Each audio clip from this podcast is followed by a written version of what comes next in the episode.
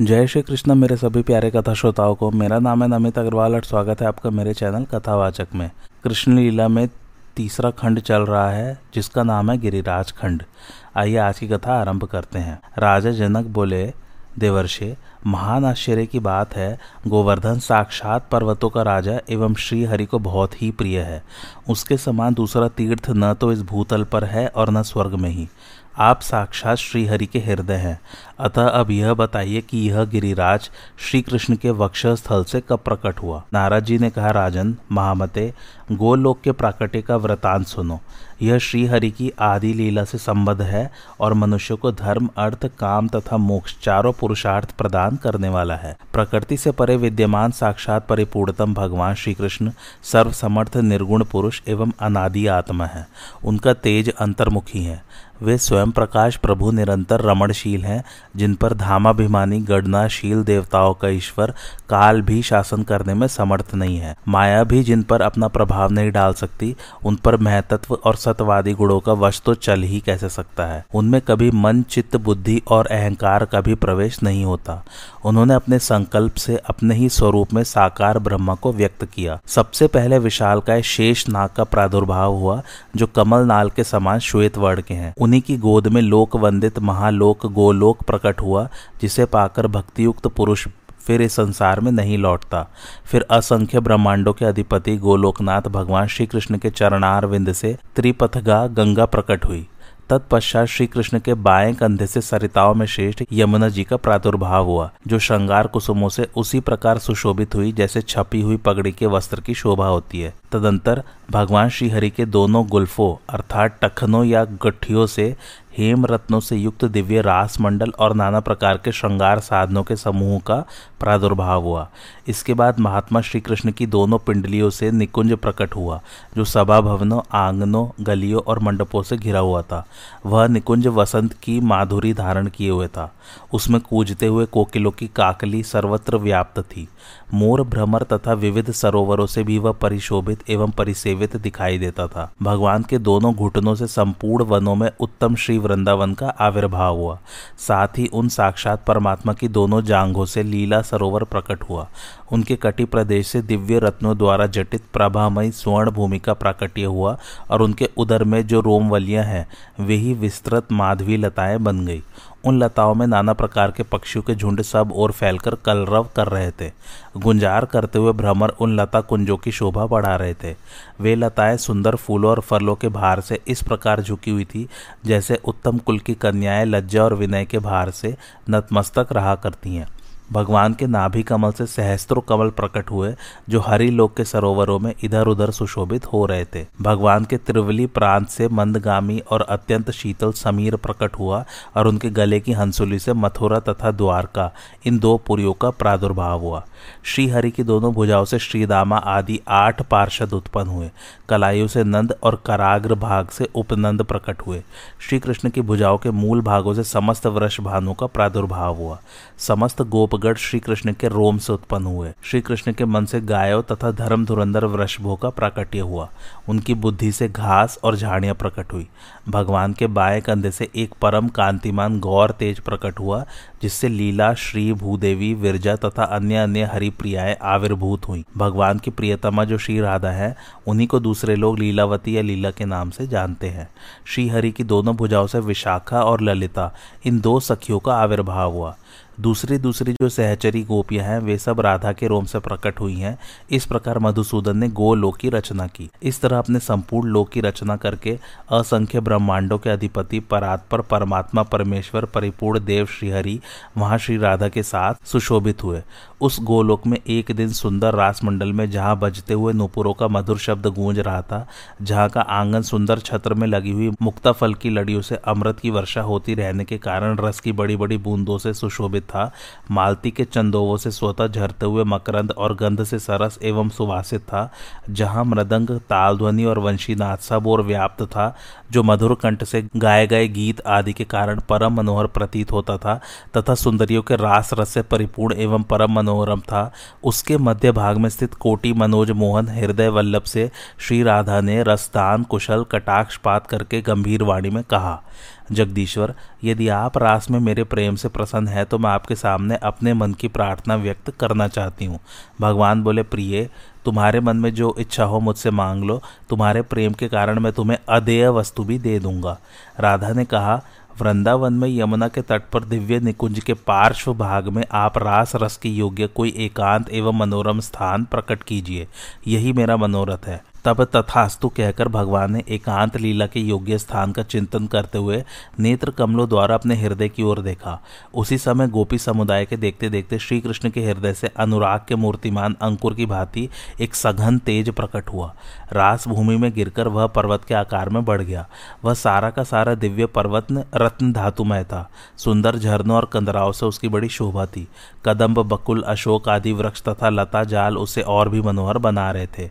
मंदार और कुंद वृंद से संपन्न उस पर्वत पर भांति भांति के पक्षी कलरव कर रहे थे। एक ही क्षण में वह पर्वत एक लाख योजन विस्तृत और शेष की तरह सौ कोटि योजन लंबा हो गया। उसकी ऊंचाई पचास करोड़ योजन की हो गई। पचास कोटि योजन में फैला हुआ वह पर्वत सदा के लिए गजराज के समान स्थित दिखाई देने लगा। उसके कोटि योजन विशाल सैकड़ों शिखर दीप्तिमान होने लगे। उन शिखरों से गोवर्धन पर्वत उसी प्रकार सुशोभित हुआ। मानव सुवर्णमय उन्नत कलचों से कोई ऊँचा महल शोभा पा रहा हो। कोई कोई विद्वान उस गिर को गोवर्धन और दूसरे लोग शतश्रृंग कहते हैं। इतना विशाल होने पर भी वह पर्वत मन से उत्सुक सा होकर बढ़ने लगा।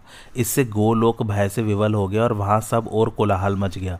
यह देख श्रीहरि उठे और अपने साक्षात हाथ से शीघ्र उसे ताड़ना दी और बोले, अरे प्रछन्न रूप से बढ़ता क्यों जा रहा है? संपूर्ण लोक को आच्छादित करके स्थित हो गया। क्या ये लोग यहाँ निवास करना नहीं चाहते? यो कहकर श्रीहरि ने उसे शांत किया, उसका बढ़ना रोक दिया। उस उत्तम पर्वत को प्रकट हुआ देख भगवत प्रिय श्री राधा बहुत प्रसन्न हुई। वे उसके एकांत स्थल में श्रीहरि के साथ सुशोभित होने लगी। इस प्रकार यह गिरिराज साक्षात श्री कृष्ण से प्रेरित होकर इस व्रजमंडल में आया है। यह सर्व तीर्थमय है। लता कुंजों से श्याम आभा धारण करने वाला यह श्रेष्ठ गिरी मेघ की भांति श्याम तथा देवताओं का प्रिय है।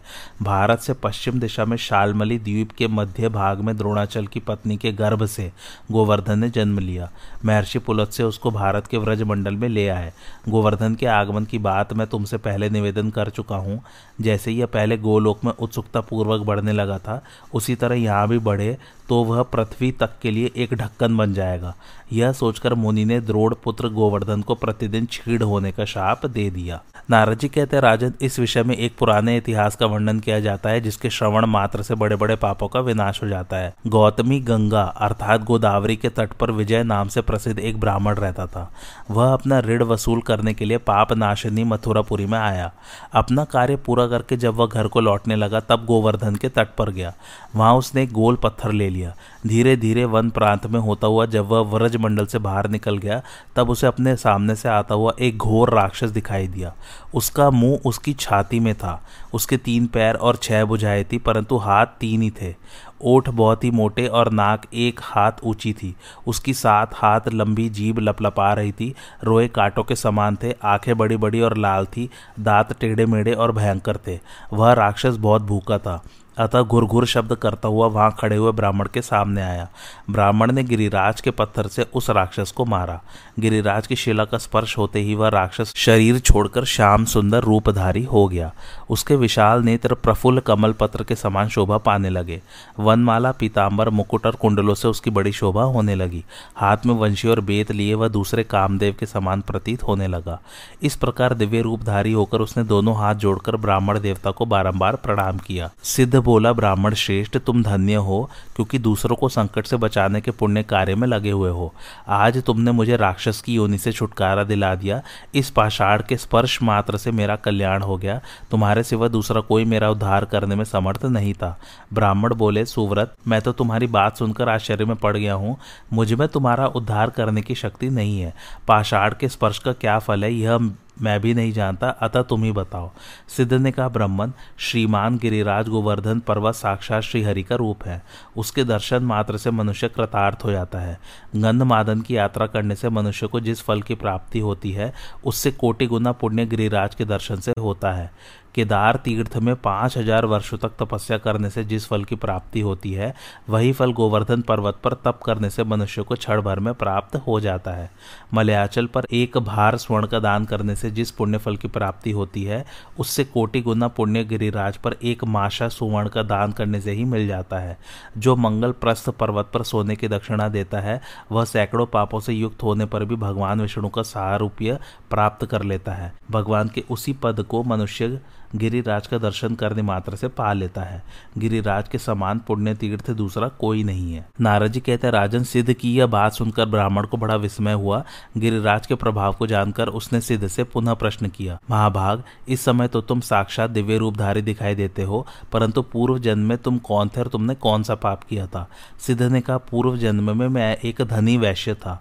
अत्यंत समृद्ध वैश्य बालक होने के कारण मुझे बचपन से ही जुआ खेलने की आदत पड़ गई थी। धूर्तो औरतों और जुआरियों की गोष्ठी में मैं सबसे चतुर समझा जाता था। आगे चलकर मैं वैश्य में आसक्त हो गया, कुपथ पर चलने और मदिरा के मद से उन्मत्त रहने लगा।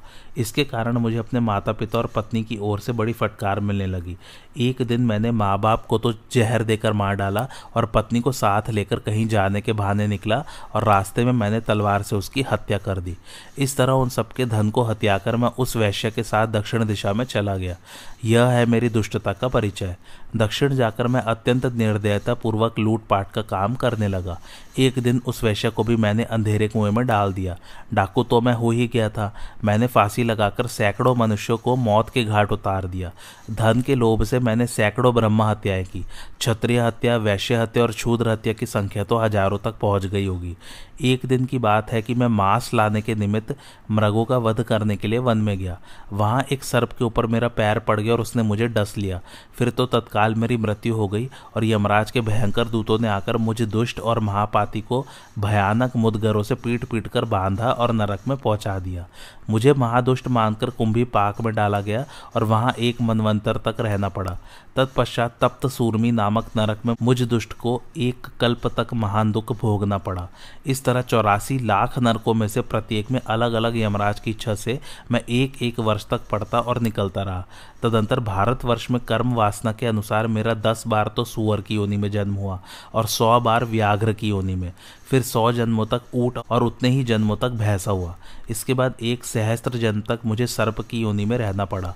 फिर कुछ दुष्ट मनुष्य ने मिलकर मुझे मार डाला। इस तरह दस हज़ार वर्ष बीतने पर जल शून्य विपिन में मैं ऐसा विकराल और महाखल राक्षस हुआ जैसा कि तुमने अभी अभी देखा है। एक दिन किसी शूद्र के शरीर में आविष्ट होकर व्रज में आया।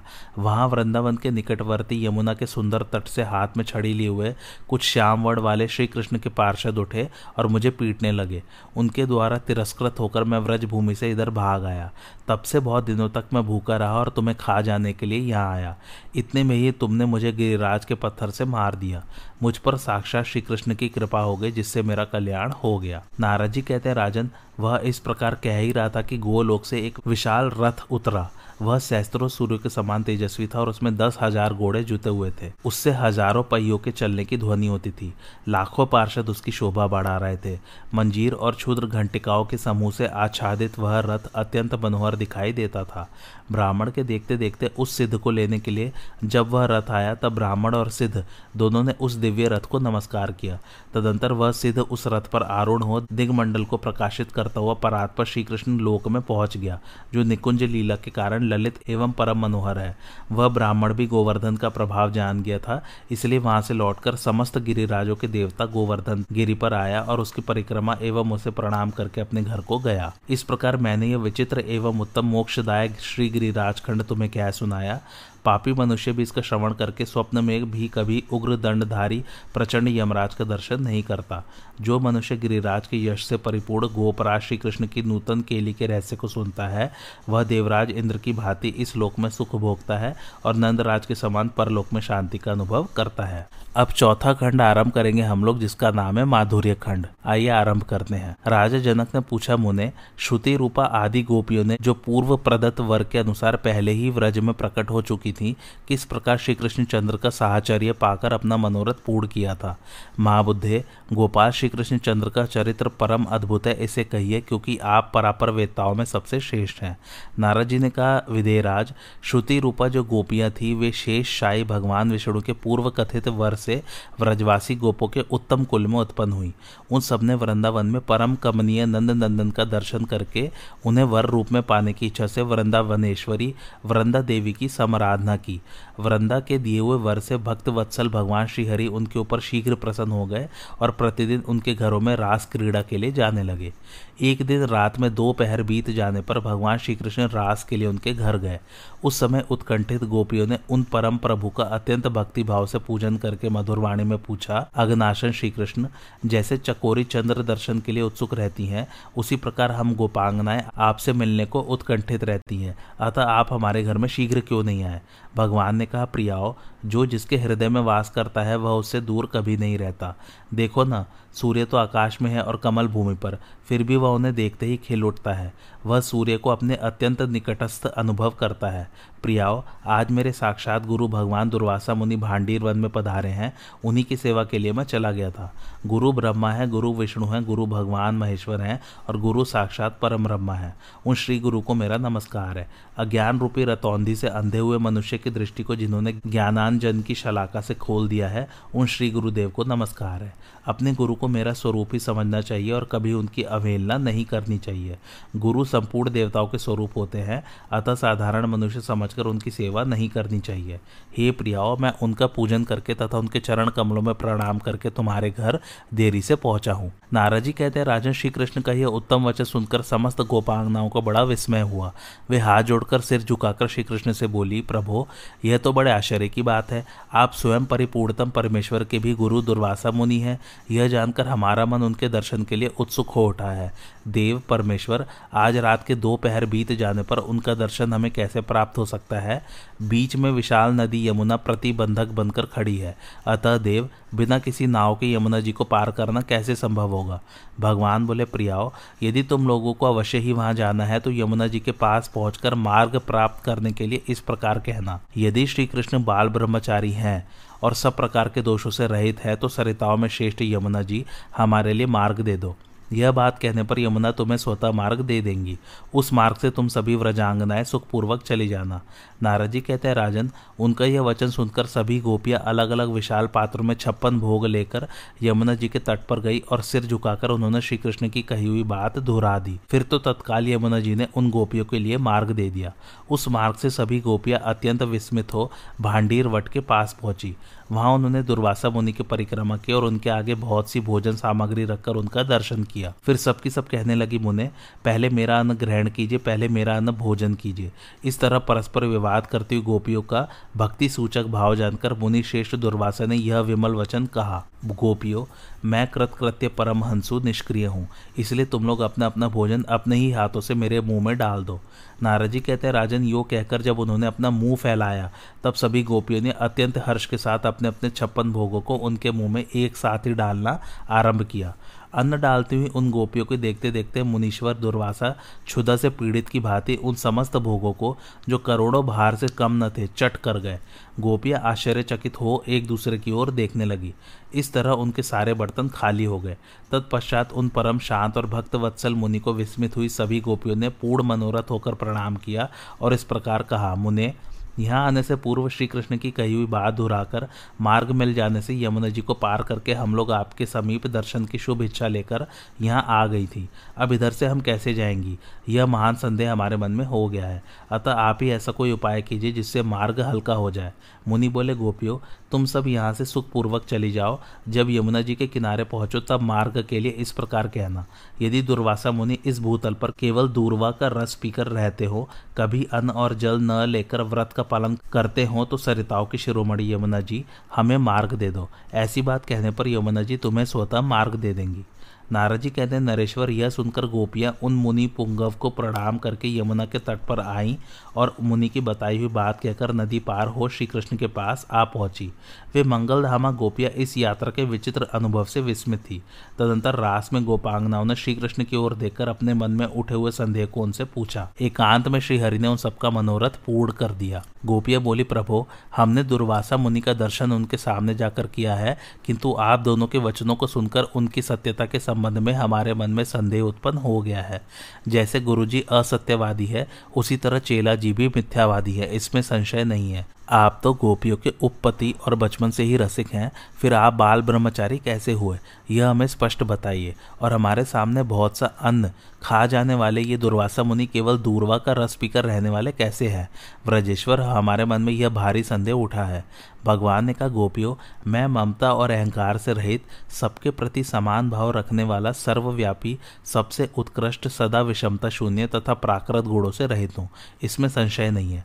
तथापि जो भक्त मेरा जिस प्रकार भजन करते हैं, उनका उसी प्रकार मैं भी भजन करता हूँ। इसी प्रकार ज्ञानी साधु महात्मा भी सदा विषम भावना से रहित होते हैं। योग युक्त विद्वान पुरुष को चाहिए कि वह कर्मों में आसक्त हुए अज्ञानी जनों में बुद्धि भेद न उत्पन्न करे। उनसे सदा समस्त कर्मों का सेवन ही कराएँ। जिस पुरुष के सभी आयोजन, कामना और संकल्प से शून्य होते हैं, उनके सारे कर्म ज्ञान रूपी अग्नि में दग्ध हो जाते हैं। अर्थात उनके लिए वे कर्म बंधनकारक नहीं होते। ऐसे पुरुष को ज्ञानीजन पंडित कहते हैं, जिनके मन में कोई कामना नहीं है, जिसने चित्त और बुद्धि को अपने वश में कर रखा है, तथा जो समस्त संग्रह परिग्रह छोड़ चुका है, वह केवल शरीर निर्वाह संबंधी कर्म करता हुआ किलवेश को प्राप्त नहीं होता। अर्थात कर्मजनित शुभाशुभ फल को प्राप्त नहीं होता। इस संसार में ज्ञान के समान पवित्र दूसरी कोई वस्तु नहीं है। योग सिद्ध पुरुष समयानुसार स्वयं ही अपने आप में उस ज्ञान को प्राप्त कर लेता है। जो समस्त कर्मों का ब्रह्मार्पण करके आसक्ति छोड़कर कर्म करता है, वह पाप से उसी प्रकार लिप्त नहीं होता जैसे कमल का पत्र जल से। इसलिए दुर्वासा मुनि तुम सबके हित साधन में तत्पर होकर बहुत खाने वाले हो गए। स्वतः उन्हें कभी भोजन की इच्छा नहीं होती। वे केवल परिमित दुर्वा रस का ही आहार करते हैं। नारद जी कहते हैं मैथिलेश्वर। श्री कृष्ण का यह वचन सुनकर समस्त गोपियों का संशय नष्ट हो गया। वे श्रुति रूपा गोपांगनाएँ ज्ञानमयी हो गई। नारद जी कहते हैं मैथिल, अब तुम ऋषि रूपा गोपियों की कथा सुनो। वह सब पापा को हर लेने वाली परम पावन तथा श्री कृष्ण के प्रति भक्ति भाव की वृद्धि करने वाली है। वंग देश में मंगल नाम से प्रसिद्ध एक महामनस्वी गोप था, जो लक्ष्मीवान शास्त्र ज्ञान से संपन्न तथा नौ लाख गायों का स्वामी था। उसके पाँच हज़ार पत्नियाँ थीं। किसी समय दैव योग से उसका सारा धन नष्ट हो गया। चोरों ने उसकी गायों का अपहरण कर लिया। कुछ गायों को उस देश के राजा ने बलपूर्वक अपने अधिकार में कर लिया। इस प्रकार दीनता प्राप्त होने पर मंगल गोप बहुत दुखी हो गया। उन्हीं दिनों श्री रामचंद्र जी के वरदान से स्त्री भाव को प्राप्त हुए दंड कारण्य के निवासी ऋषि उसकी कन्याएँ हो गए। उस कन्या समूह को देखकर दुखी गोप मंगल और भी दुख में डूब गया और आधी व्याधि से व्याकुल रहने लगा। उसने मनी मन इस प्रकार कहा, क्या करूँ, कहाँ जाऊँ, कौन मेरा दुख दूर करेगा? इस समय मेरे पास न तो लक्ष्मी है, न ऐश्वर्य है, न कुटुंबी जन है और न कोई बल ही है। हाय, धन के बिना इन कन्याओं का विवाह कैसे होगा? जहाँ भोजन में भी संदेह हो, वहाँ धन की कैसी आशा? दीनता तो थी ही। काका तालिय न्याय से कन्याएँ भी इस घर में आ गई। इसलिए किसी धनवान और बलवान राजा को ये कन्याएँ अर्पित करूँगा, तभी इन कन्याओं को सुख मिलेगा। नारद जी कहते राजन, इस प्रकार उन कन्याओं की कोई परवाह न करके उसने अपनी ही बुद्धि से ऐसा निश्चय कर लिया और उसी पर डटा रहा। उन्हीं दिनों मथुरा मंडल से एक गोप उसके यहाँ आया। वह तीर्थ यात्री था। उसका नाम था जय। वह बुद्धिमानों में श्रेष्ठ और वृद्ध था। उसके मुख से मंगल ने नंदराज के अद्भुत वैभव का वर्णन सुना। दीनता से पीड़ित मंगल ने बहुत सोच विचार कर अपनी चारू लोचना कन्याओं को नंदराज के व्रज मंडल में भेज दिया। नंदराज के घर में जाकर वे रत्नमय भूषणों से विभूषित कन्याएँ उनके गोष्ठ में गायों का गोबर उठाने का काम करने लगी। वहाँ सुंदर श्री कृष्ण को देखकर उन कन्याओं को अपने पूर्व जन्म की बातों का स्मरण हो आया और वे श्री कृष्ण की प्राप्ति के लिए नित्य यमुना जी की सेवा पूजन करने लगी। तदंतर एक दिन श्यामल अंगों वाली विशाल लोचना यमुना जी उन सबको दर्शन दे, वर प्रदान करने के लिए उद्यत हुई। उन गोप कन्याओं ने यह वर मांगा कि व्रजेश्वर नंद राज के पुत्र श्री कृष्ण हमारे पति हों। तब तथास्तु कहकर यमुना वहीं अंतर्धान हो गई। वे सब कन्याएँ वृंदावन में कार्तिक पूर्णिमा की रात को रास मंडल में पहुँची। वहाँ श्रीहरि ने उनके साथ उसी तरह विहार किया, जैसे देवांगनाओं के साथ देवराज इंद्र किया करते हैं। नाराजी कहते हैं, राजन अब मिथिला देश में उत्पन्न गोपियों का आख्यान सुनो। यह दशाश्वमेध तीर्थ पर स्नान का फल देने वाला और भक्ति भाव को बढ़ाने वाला है। श्री रामचंद्र जी के से जो नौ नंदों के घरों में उत्पन्न हुई थी, वे मैथिली रूपा गोप कन्याएँ परम कमनीय नंद नंदन का दर्शन करके मोहित हो गईं। उन्होंने मार्ग शीर्ष के शुभ मास में कात्यायनी का व्रत किया और उनकी मिट्टी की प्रतिमा बनाकर वे शोड़ शोपचार से उसकी पूजा करने लगी। अरुणोदय की वेला में वे प्रतिदिन एक साथ भगवान के गुड़ गाती हुई आती और श्री यमुना जी के जल में स्नान करती थी। एक दिन वे व्रजांगनाएँ अपने वस्त्र यमुना जी के किनारे रखकर उनके जल में प्रविष्ट हुई और दोनों हाथों से जल उलीचकर एक दूसरे को भिगोती हुई जल विहार करने लगी। प्रातःकाल भगवान श्याम सुंदर वहाँ आए और तुरंत उन सबके वस्त्र लेकर कदम्ब पर आरूढ़ हो चोर की तरह चुपचाप बैठ गए। अपने वस्त्र को न देखकर वे गोप कन्याएँ बड़े विस्मय में पड़ी तथा कदम्ब पर बैठे हुए श्याम सुंदर को देखकर लजा गई और हंसने लगी। तब वृक्ष पर बैठे हुए श्री कृष्ण उन गोपियों से कहने लगे, तुम सब लोग यहाँ आकर अपने अपने कपड़े ले जाओ, अन्यथा मैं नहीं दूँगा। तब वे गोप कन्याएँ शीतल जल के भीतर खड़ी खड़ी हंसती हुई लज्जा से मुँह नीचे की हुए बोली हे मनोहर नंद नंदन हे गोपरत्न, हे गोपाल वंश के नूतन हंस, हे महान पीड़ा को हर लेने वाले श्री श्याम सुंदर, तुम जो आज्ञा करोगे वही हम करेंगी। तुम्हारी दासी होकर भी हम यहाँ वस्त्रहीन होकर कैसे रहें? आप गोपियों के वस्त्र लूटने वाले और माखन चोर है। व्रज में जन्म लेकर भी बड़े रसिक हैं। भय तो आपको छू नहीं सका है। हमारा वस्त्र हमें लौटा दीजिए, नहीं तो हम मथुरा नरेश के दरबार में आपके द्वारा इस अवसर पर की गई बड़ी भारी अनीति की शिकायत करेंगी। भगवान बोले, सुंदर, मंद हास्य से सुशोभित होने वाली गोपांगनाओं, यदि तुम मेरी दासियाँ हो तो इस कदम की जड़ के पास आकर अपने वस्त्र ले लो, नहीं तो मैं इन सब वस्त्रों को अपने घर उठा ले जाऊँगा। अतः तुम अविलंब मेरे कथनानुसार कार्य करो। तब वे सब व्रजवासिनी गोपियाँ अत्यंत कांपती हुई जल से बाहर निकली और आनत शरीर हो शीत से कष्ट पाते हुए श्री कृष्ण के हाथ से दिए गए वस्त्र लेकर उन्होंने अपने अंगों में धारण किए। इसके बाद श्री कृष्ण को लजीली आँखों से देखती हुई वहाँ मोहित हो खड़ी रही।